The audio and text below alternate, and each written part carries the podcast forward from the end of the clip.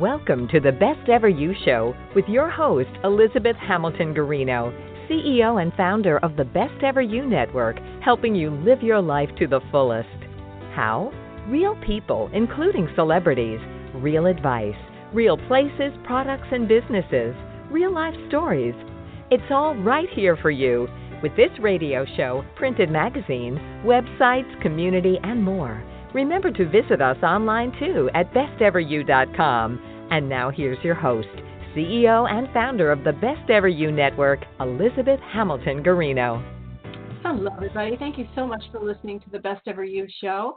We are very snowy here in Maine on this fine December 3rd. Uh, happy snowstorm, East Coast. Wow, it's a doozy. Um, it waited for us until today. So, yeah, it's dumping snow and blowing wind. So if something happens to the show, we will reschedule, right, Lisa? Oh my gosh, we've rescheduled. We have rescheduled this show a few times, um, just with my own scheduling conflicts and so forth. So she's finally here, everybody. We have Lisa Wentz. Um, she's the founder of the San Francisco Voice Center. She's a public speaking expert, an accent specialist, and author of Grace Under Pressure, a masterclass in public speaking. So we're so thankful that you're here, Lisa. Thank you, thank you, thank you. Thank you for having me. I appreciate it. Yeah. Yeah, and uh, for everybody listening, you can go to lisawentz.com, L I S A W E N T Z dot com. So this makes me nervous, like I'm going to get picked on for my public speaking skills, Lisa. That's so funny. Uh, you know, it's a funny thing, isn't it? I yeah, feel the same way when I am speaking at a conference because being a public speaking coach primarily even though i i coach various things under the umbrella of communication skills when you're up on stage talking about how to be a better speaker it feels the same way. All of a sudden you think oh of course they're going to be judging me or something like that right? But i think yeah. most listeners are not. They're just li- listening for and looking for things that they can use and uh, tips and guidance um, that they can apply for themselves i think that's a good lesson for everyone that typically your listeners really aren't thinking about whether or not you're a great speaker or how you are as a speaker but really just you know what they're learning from what you're saying what your message is yeah, absorbing the information. Because I don't know about you, Lisa, but I am far from perfect. So we're just going to go with it here.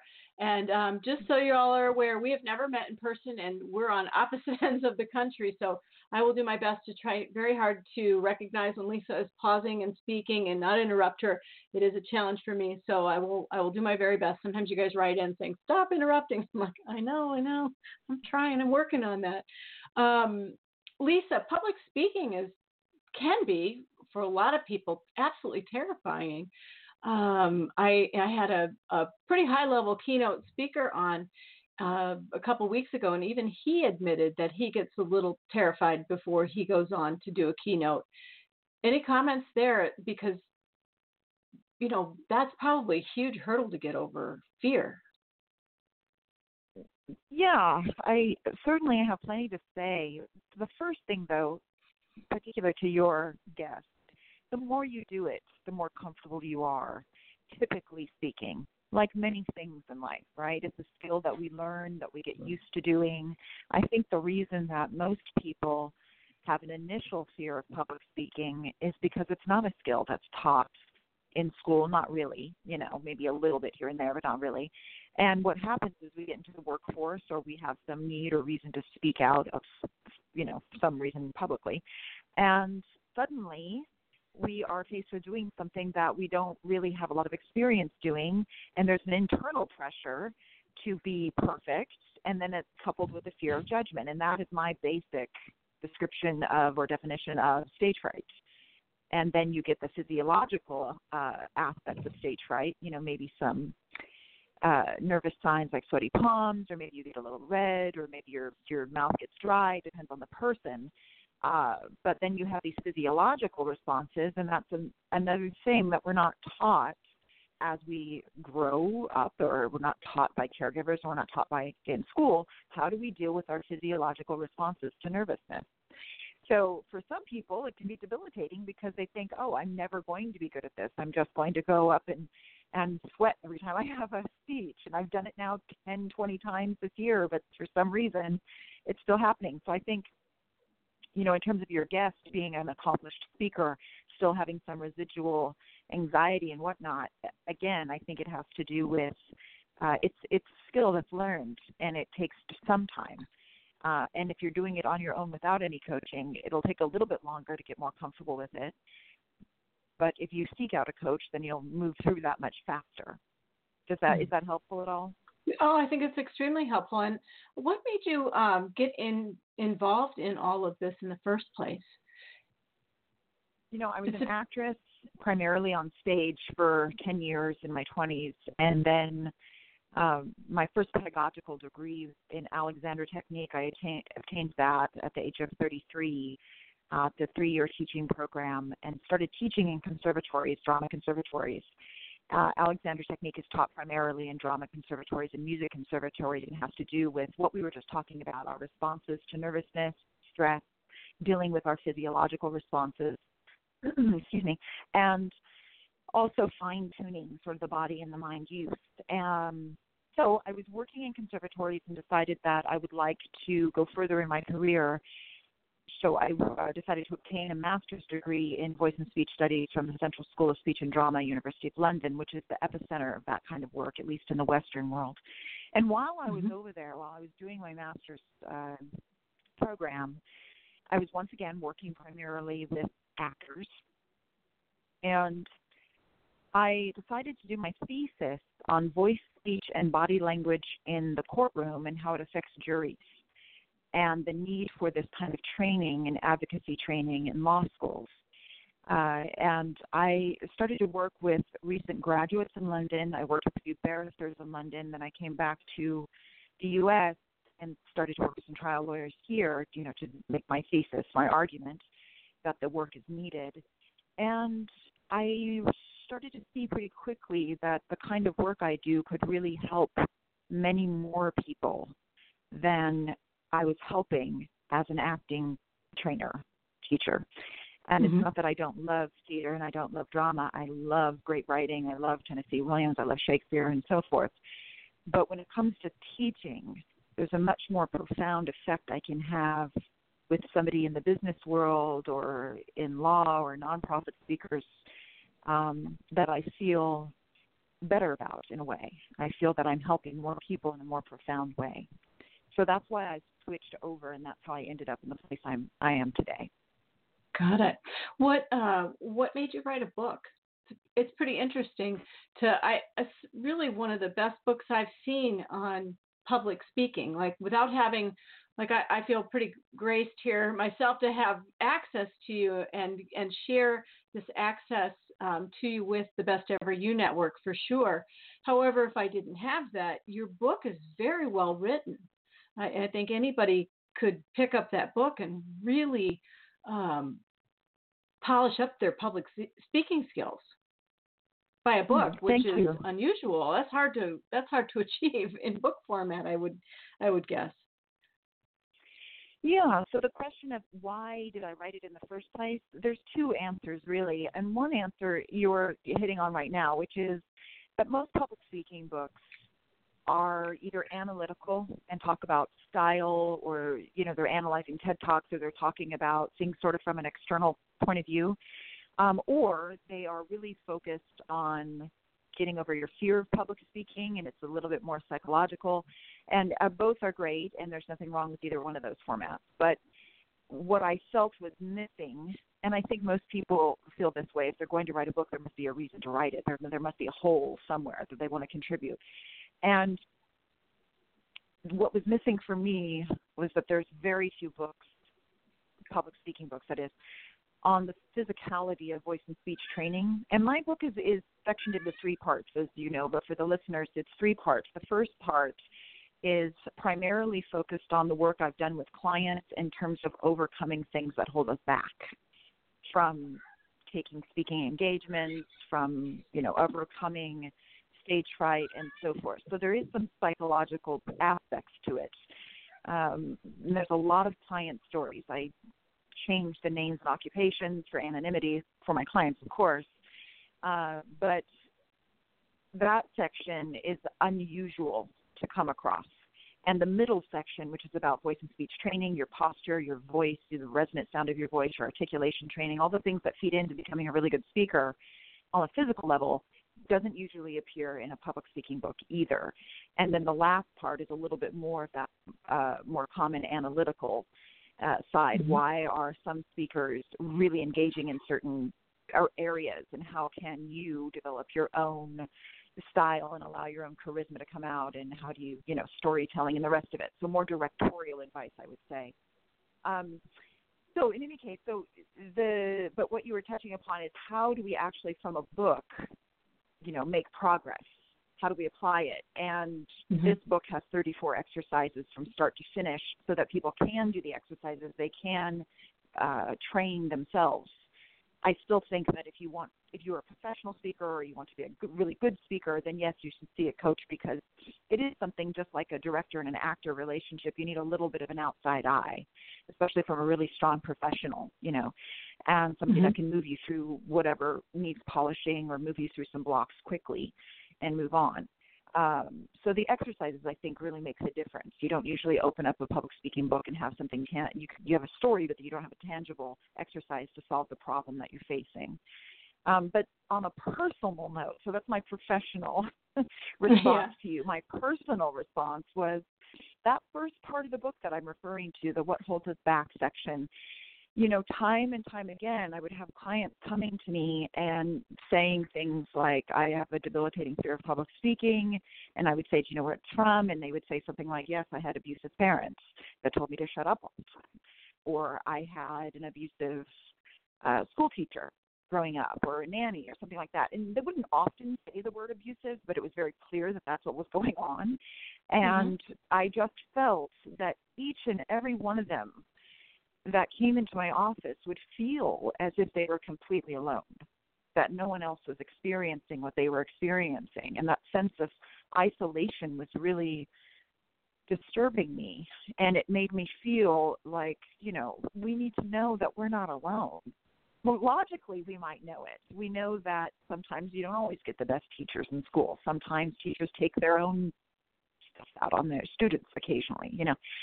So we know that not every parent is as loving and nurturing as they should be. We know this intellectually, but when it actually affects us and we're going out into the world and we're faced with presenting ourselves in public, it feels very much like we're alone. We feel isolated with our problems, that no one else could possibly feel this way or something like that.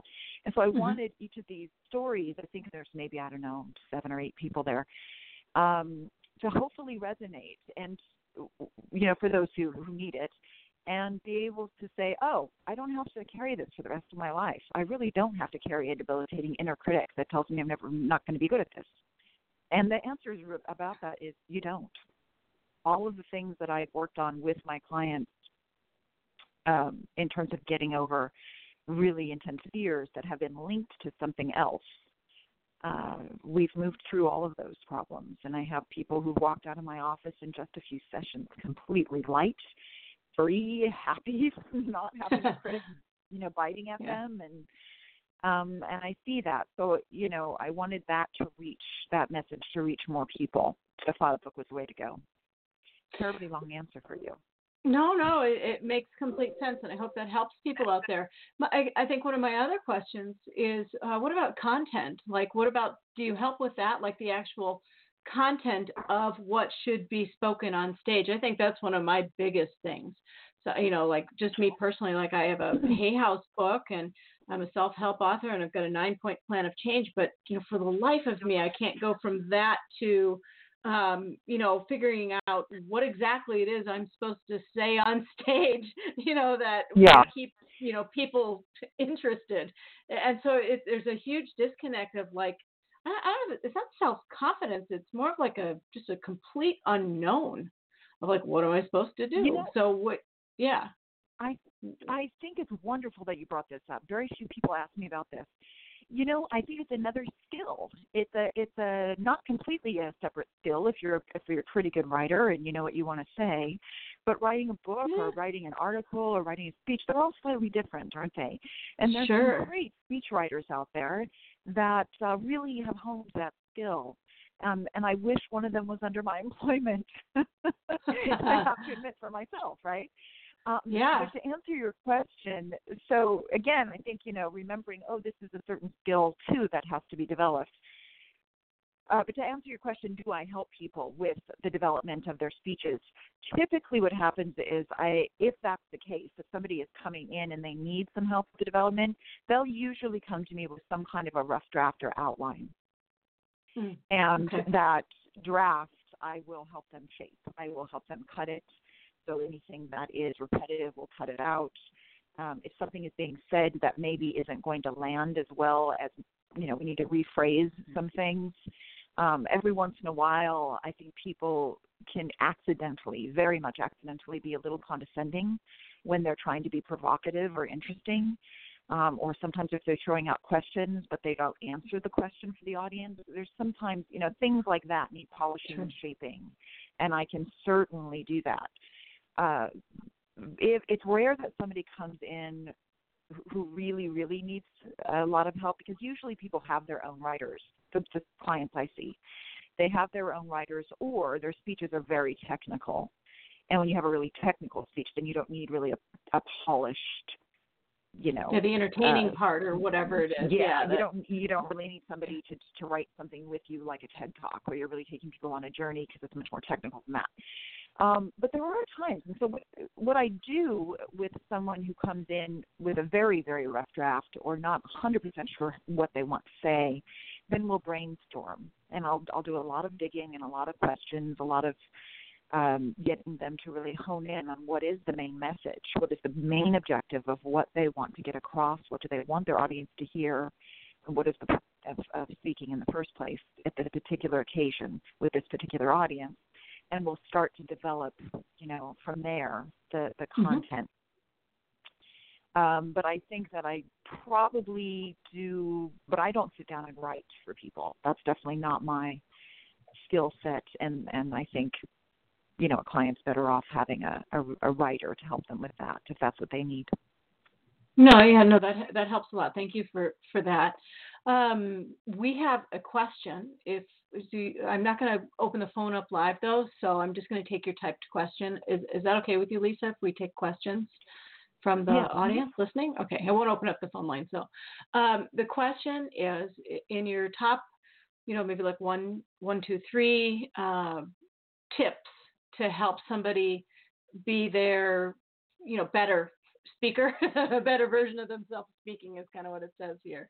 Uh, what would you recommend that people do? So I, I assume caller, you can type in here if you're already speaking and just want to be better, um, or if you're new at it, let me know. I think it's they're already speaking, speaking and want to be better at it. Yep. Mm-hmm. All right. Yep, uh, that's the, the question. so it's choppy. Oh, okay, great. So, uh, so three, top three uh, the first thing I would say is the mind, your mindset. Check in with your mindset set and make sure that your focus is on your message or on the work or whatever it is that you're speaking about, and that your focus does not get pulled into you. Uh, meaning, you know, you have to remove your ego. You have to get your ego out of the picture. Don't worry about how you are being perceived. In other words, do they like me? Am I a good speaker? Those kinds of things. You can't be really present with the audience if your focus is not on getting the message to your audience. So always your mindset is first, and that will affect everything else. Then the next thing you have is the physicality of voice and speech. You have to be breathing. as much as that sounds so yeah. obvious, so many people, you know, when we get nervous, even just slightly, we stop breathing and we don't realize we're not breathing. Um, and then from there, you get this terrible domino effect of, you know, your voice might start to quiver or you don't get enough oxygen to your brain or things like that. But even if you're not that nervous of a speaker, it's still a good re- uh, reminder. You have to breathe. You have to breathe slowly and deeply and take pauses to do it. And if you do that, then the audience can relax and be present with you as well. Then the third part um, so my third, the first one is your mindset, make sure it's very clear. Second one is make sure that you're breathing, and the third part is make sure that you really have something of value you want to share. So your content is important to you. and hopefully that will ground you. So anything that might come up, any intrusive thoughts, or let's say a technical problem occurs that distracts you, or something like that, you can keep going back to what is your main purpose for speaking, and that will ground you. And that purpose should be bigger than you. It should be bigger than the audience. It should resonate beyond that. Does that make sense? Good. Yep. I think that's that's very helpful. Yep, the person said thank you. so thank you for that. um, you have another question here. This one, oh, we're going to go back to the fear. Um, complete uh, terrible speaking experience and um, is now completely afraid of public speaking. Got up. I'm. I don't know what it. Yeah, got up. Hang on, I'm reading. I'm reading as I'm talking. uh, got up in front of a group. Bad speaking experience. Still would like to be a speaker. Uh, there's one. That now that's kind of a, a whammy of fear right there to get back up in front of the crowd. You go right. oh. So the question is, how do I get back up after a bad experience? Yeah, is yeah. That... How do you get back up uh-huh. again? Uh-huh. Yeah, this is a great question. Uh, you have to uh, simply make the decision that you're going to do it, and you're going to accept the fact that everyone who is in front of an audience at some point in their life has felt the same way. We've all had moments where we thought we could do better. There are sometimes things just are beyond our control or they just go south or whatever the reason is. But everyone has had it. And I can think of there's very few exceptions in my I'm being very honest here. There are very few exceptions. I think the exceptions are people who are trained young in some way. People forget. I'm going to pull out a big speaker now people forget that Martin Luther King was trained to speak. He was trained as a child. His mother taught him. She was a singer, and she taught him breathing exercises and to speak and to and to sing. And he spent a lot of time in his church in front of people, speaking and singing as a child. He didn't just magically wake up in his 20s and all of a sudden was this amazing speaker. You know, he developed that skill. So with with very few exceptions, uh, many people who have been in the spotlight at some point in their in their adult life have walked away saying, "Wow, I just bombed." And it's just part of being human. We're not perfect creatures. We're and it's okay. And I think the best thing to do is to get up, shake it off, laugh it off, accept the fact that you are a human being, and move forward. Now, that's the first step. The second step is to decide is there what were the reasons what can you learn from it? Why did it suddenly bomb or go south or not be as good as you wanted it to be? Maybe you didn't have the support system uh, in place. Maybe they threw some curveballs at the last moment that threw you off. You know, sometimes that can happen at a conference or you know something like that. Um, and decide what it is so that you can set yourself up for success and learn what you need to learn the next time.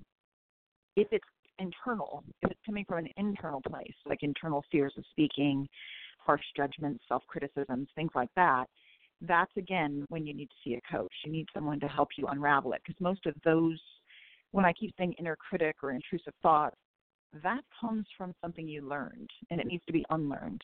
It needs to be unraveled and replaced with something else. And it's much easier to do that uh, with a with a good coach than it is to try on your own.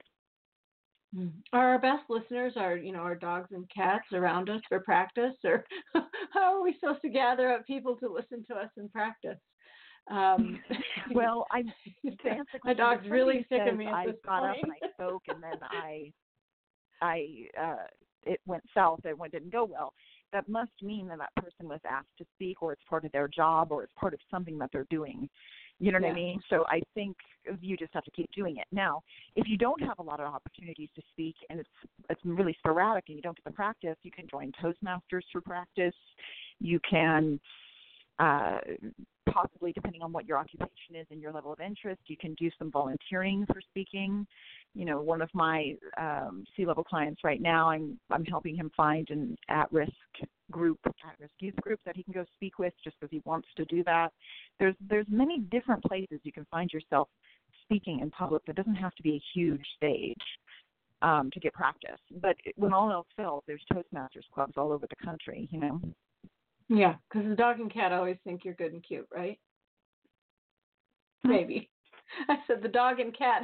You know, I was saying earlier, you practice with the, you practice your speech with the dog listening or the cat's listening, or you know, and they're just looking at you like, yeah, no, that doesn't work. Um, I, you know, I think a lot. What I'm getting at is, I think a lot of people don't have that audience to just go, you know, listen to, and so they're practicing with a mirror. They're practicing, you know, with, you know, who knows? They're, you know, they're just talking out loud, practicing their speeches or what they're going to say um, in their own environment. Um, because I think a lot yeah. of people stop even. What my my point is, I think a lot of people stop even before going to Toastmasters. That's how much mm-hmm. fear I think goes into public speaking. For sure. Yeah. so, so many people. Right. I see what you're saying. So what about people who don't want to go to Toastmasters or maybe yeah. they don't have the access or whatever? Um, you know, it's I hear what you're saying because I'm used to living in the metropolitan area, and there's a lot of I have a lot of access to different classes. Uh, if you can find even local community theater that's doing uh, improv classes or an acting class, those are great resources. Particularly if you're nervous, improv is improv classes meaning improvisation like uh, I don't mean stand up comedy. I mean improvisation for theater, which is about group uh, scenes, improvising scenes. Uh, there's no space for the inner critic to live because you have to be on your toes and you learn spontaneity in, in, in such a supportive environment as well. Uh, one of the wonderful things about improv and why it made its way into the corporate world is because it's so team building. There's always a yes and. There's never a no. The moment that an actor says no, the scene dies, so that doesn't work. So it's always mm-hmm. about listening to each other, engaging with each other, being able to speak off the top of your head. And if you make a mistake, everyone claps. That's usually what an improv class is. so there can be really yeah. great resources out there that are also fun, you know. And I think that's part of it too. Is we, we've got to bring a little bit more fun into these areas of our lives that we feel are just, you know, frightening. Yeah, no, I agree, and I'm I'm thinking what I was I'm kind of trying to joke around a little bit there with you know when I was writing my book Percolate, I, mean, I read the thing out loud, every word of it out loud, and not to anybody in mm-hmm. particular. And my cat and my my three cats and my dogs were sitting here looking at me like, "What are you doing?" And even the cat kind of co-hosts this show with me. She was meowing earlier. It's pretty funny, but you know, and I and I think the point is you really need to if you're going to public speak and get up in front of a crowd you can't just sit in you know in your house in your office or whatever and practice. You probably need to test that out in front of a few people at least before you get up on stage and deliver the speech correct? Especially i was trying to yeah. think of people like who need note cards.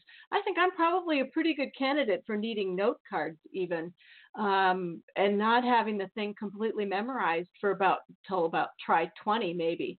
I mean i've been public speaking i've public you know, I did all that before, like in my 20s, and I used, I used to carry around note cards for a real long time. So is that a huge faux pas, like to not have something memorized and use note cards? People making funny up there with note cards? Mm, no, it depends on the context. So if you are giving a speech at a conference, typically, typically you wouldn't have note cards. It also depends on the context and how much of it is, how long it is. Sorry. Yeah. Um, if you're doing a TED talk, you wouldn't have note cards. Absolutely not. You need to memorize it. Um, but I think in other areas you can. You can. Okay. There are times at a conference where it's something highly technical and you really need your note cards just a bullet point. Um, if you don't have a comfort monitor, so you know the comfort monitor some people call it call comfort monitors um, something else but basically at the bottom of the stage there's your slide and your topics so to help keep mm-hmm. you on point and know where you are, and so you don't have to look upstage at your slides. So in those situations, you probably don't need note cards as much. Um, so I think it really just depends on the audience, the setting. You know, where are you? Who are you speaking to? That kind of thing.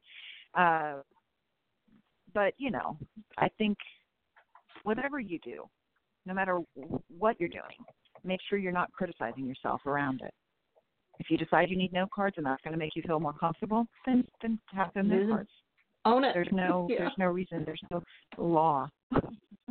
no law to do this. You know. There's no law um, you know, you can't have no. sign an agreement with this TED talk. they they want yeah. you to memorize it, and you've already signed something. So that's a little different. But yeah, but beyond no that, cards with TEDx on the back would be okay. You know, each one you're flipping through the audience sees TEDx on the back. Right.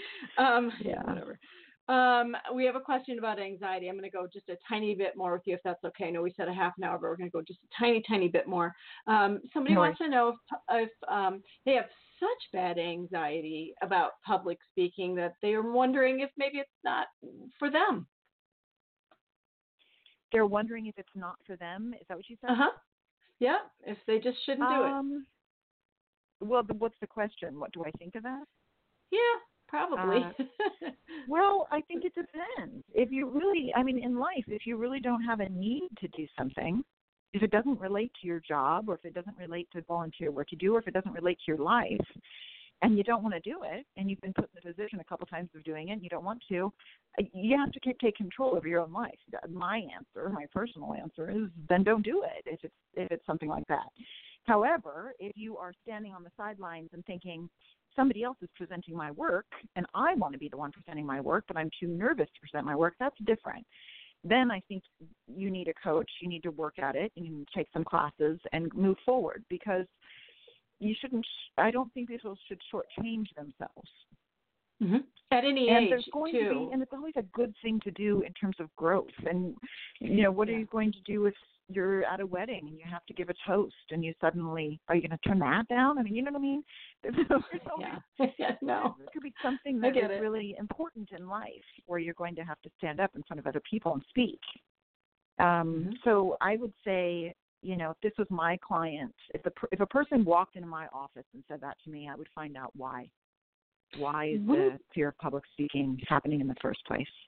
Because Yeah, oftentimes, um, not always, but sometimes, let's just say, the person doesn't know why. And I Yeah. am, if I can, can I take a second to refer to my book real quickly? Yeah. Oh my gosh. Refer to your book all you want, because that is a great is, book. It's a bit of a deep one, but I had a lady come to me. I think it's been a couple years now, and she uh, is at a C level position in her company, and she is a person who has somebody else deliver all of her talks. Um, because she's in a position where she can do that. She, you know, that's about the way I feel about it too. It's like here, who can I Um, hire to go talk she- about this? Right, but she didn't know why she was having such anxiety. I mean, she was having Right. a debilitating fear and a horrible physiological response, really sweating, really shaking, Yeah. just could not, and I think she even said this to me, uh, did not like the feeling of eyes on her, did not like being seen. Those are kind of common with basic stage fright, but with her Yeah. it was much deeper. Most people don't have the kind of level of fear she was having. So I had to really dig at it. I dug and I dug. I think I named her Grace in my book. I put her in the book. I dug quite a bit to finally figure out what had happened.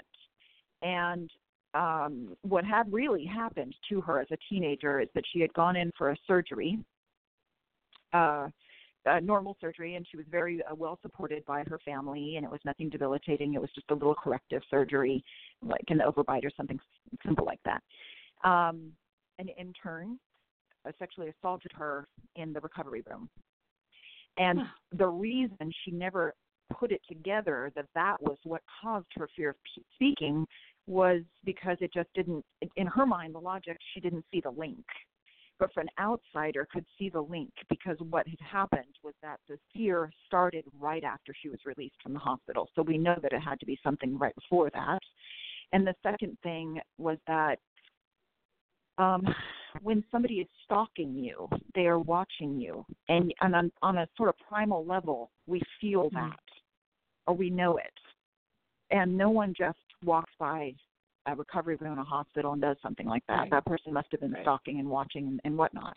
So I, I warned you that this was going to get a little deep, but because it was such a traumatic event for her, she didn't really want to connect some of the dots, which is understandable and human um, and because of, like I said, it didn't seem to be directly related to speaking, but it was very much related to being watched and very traumatic. Yeah. So I think if it's something that is bugging you to the point where you get a really primal, fearful response in terms of being seen by others, in terms of standing up and speaking, it is worth it to look in your past and ask the questions when did this start? What are my earliest yeah. memories of feeling this way? What could have possibly happened? And it could be something, you know, likely something less dramatic than that. But if you're having something that's so debilitating, you just don't even want to, I don't want to do it again. Um, there's probably something there. Yeah, you know, it, even another probably, client of mine, it was just related to school. Had a had a very sort of mean teacher that would would bully him and things like that. You know, these things can happen. But the, the point is, they can also be unraveled. They can be undone, and you can yeah. move past them.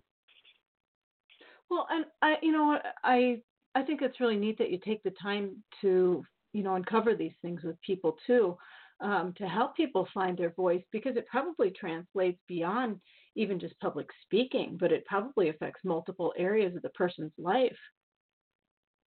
Yes? No? Yeah, I've probably caused a few divorces. No, I'm just kidding.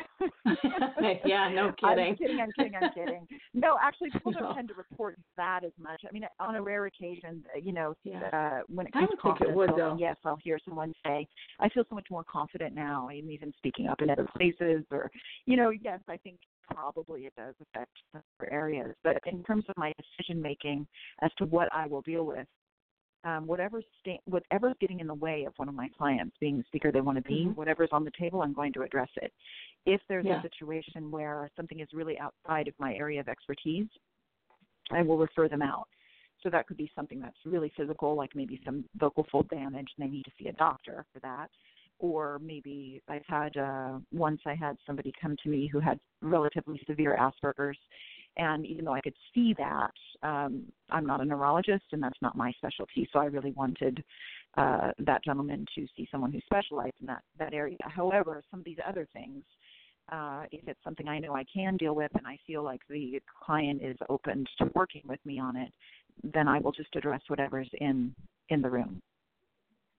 Now, I, I want to ask one more thing, and then we're going to go here. On, on accent special, specialist, does that mean you teach people their accent for a part or strip people of their accent for like TV news to give them a more Midwestern accent or, you know, get rid of the the park the car, you know, kind of thing. Um, what does that is that both ways with because that's a that's yes, a really neat. Both ways. So it, yeah. Yeah, it goes both ways. And that stems originally from my acting training. And then my mm-hmm. master's degree was heavily focused on accent training and, um, what do you call it, accent training and phonetics. So mm-hmm. I have worked with people who are not native you know native english speakers to reduce their accent if there's a clarity issue if they're, if they're having people ask them to repeat themselves and that kind of thing. And i've worked with a lot of actors in terms of acquiring an accent. I just worked with two mm actors. They were so brilliant that they got their accents in less than an hour. I couldn't believe that one was a dublin wow. accent and the other one was a a cockney accent which is really hard to do for an american i think.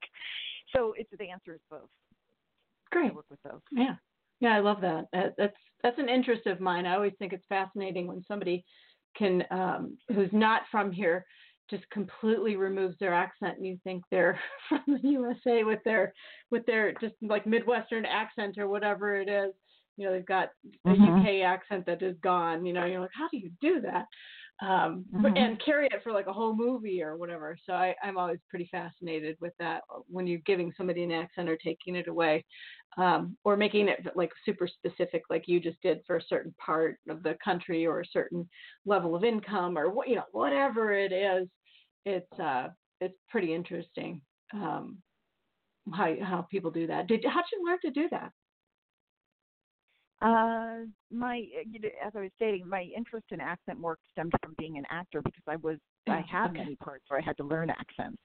I was often cast as, I'm a Californian, but I was often cast as somebody from the East Coast. Um, and mm-hmm. so I had to learn a Manhattan accent, a Bronx accent, accent at one part. I had to learn um, Tidewater accent, Tennessee Williams, various things would come up and. But the the being able to teach it came from my master's degree. It was heavily focused on anything that a voice and speech teacher would have to deal with in conservatories and drama conservatories. Uh, we have to train actors there, so an actor has to get um, part right. You can't just go up and fake the accent. yeah, right? exactly. And can't um, just make that up. yeah, one of my internships that I did in uh, just outside of London was for a, a college that had an American uh, theater training section to it. Uh, so I had they those actors had to get the general American accent and pick up a couple other more common accents, and so I trained theirs, trained them as well, and you know whatnot. So yeah, so part of it is uh, my training, part of it is my acting training, part of it is my phonetics training, and then Love it. experience. Well, um, I'm I'm so glad that I that we you know we got to have this conversation with you, and thank you for being here on the Best Mhm. Ever You show and being involved in our network because it was really fun to come across your book, um, open it up, and then learn all about you, and then um, have to. sorry, I had to cancel a few times. My I my mom was sick and things like that, so I really appreciate you sticking with me and um, and being here today. It matters, and I think that uh, your information really helps a lot more people than you may ever even know, um, because it's one of those topics sometimes that people people you know try and I don't know, um, you know, learn on their own. And I think you made a very good point to hire a coach or go to the Toastmasters or, um, you know, like move up and beyond and take that next step to do, you know, a little bit more to to be a better public speaker. I, th- I mean, I just think it's really cool. The opening doors here to help people be their best. So I appreciate it. Um, where can people? Yeah, no, thank you. Where can people find you? I, I know we gave your website out earlier. It's lisawentz.com. Are you on social media? Or uh uh Um, you know, I'm not Yeah. that active on social media, much Okay, to um, my publicist's chagrin. Uh, I definitely can be found on LinkedIn, and Okay. I'm in the San Francisco Bay, Bay Area. Um, but lisawentz.com is the easiest way to find me or locate me if you want to ask a question or further the conversation in some way. Hire- Um, Perfect. and as Okay. far as the book is concerned, the book is uh, Grace Under Pressure is available on Amazon, Barnes and Nobles, and all the usual places if that's of interest. Uh, Mhm. and I can be found on LinkedIn in terms of professional connection. Perfect. Yeah, and yeah, I'm from the Bay Area. I moved to Maine from there. Uh, my two of my kids were born in Walnut Creek. I don't know if I told you that or not. Um, love it out uh-uh. there. Yeah. Now we we have clients out there too, so we visit uh, when it snows. We go back to San Francisco. so maybe we'll see you. Um, all right, I've kept you over. Thank thank you, Lisa, really for for being here, and um, thank you for your time and your energy and your wisdom. I appreciate it very much. So thank you, thank you, thank you. Thank you. Have a great day. All right. Yeah, thank you. We'll Bye. enjoy the snow here. All right, everybody. Thank you so much for listening to the Best Ever You show. That was Lisa Wentz. Remember, she's the founder of the San Francisco Voice Center. She's clearly a public speaking expert. That was great information for us all. And she's also the author of Grace Under Pressure, a master class in public speaking. You can visit her website at lisawentz.com. And thank you all so much for listening. Have a great day. Thanks. Take care, everybody. Enjoy the snow. Thanks for listening to the Best Ever You Show. Want more? Visit us at besteveryou.com. Be your best and keep it real. Confident, successful, caring, and beautiful every day with Best Ever You.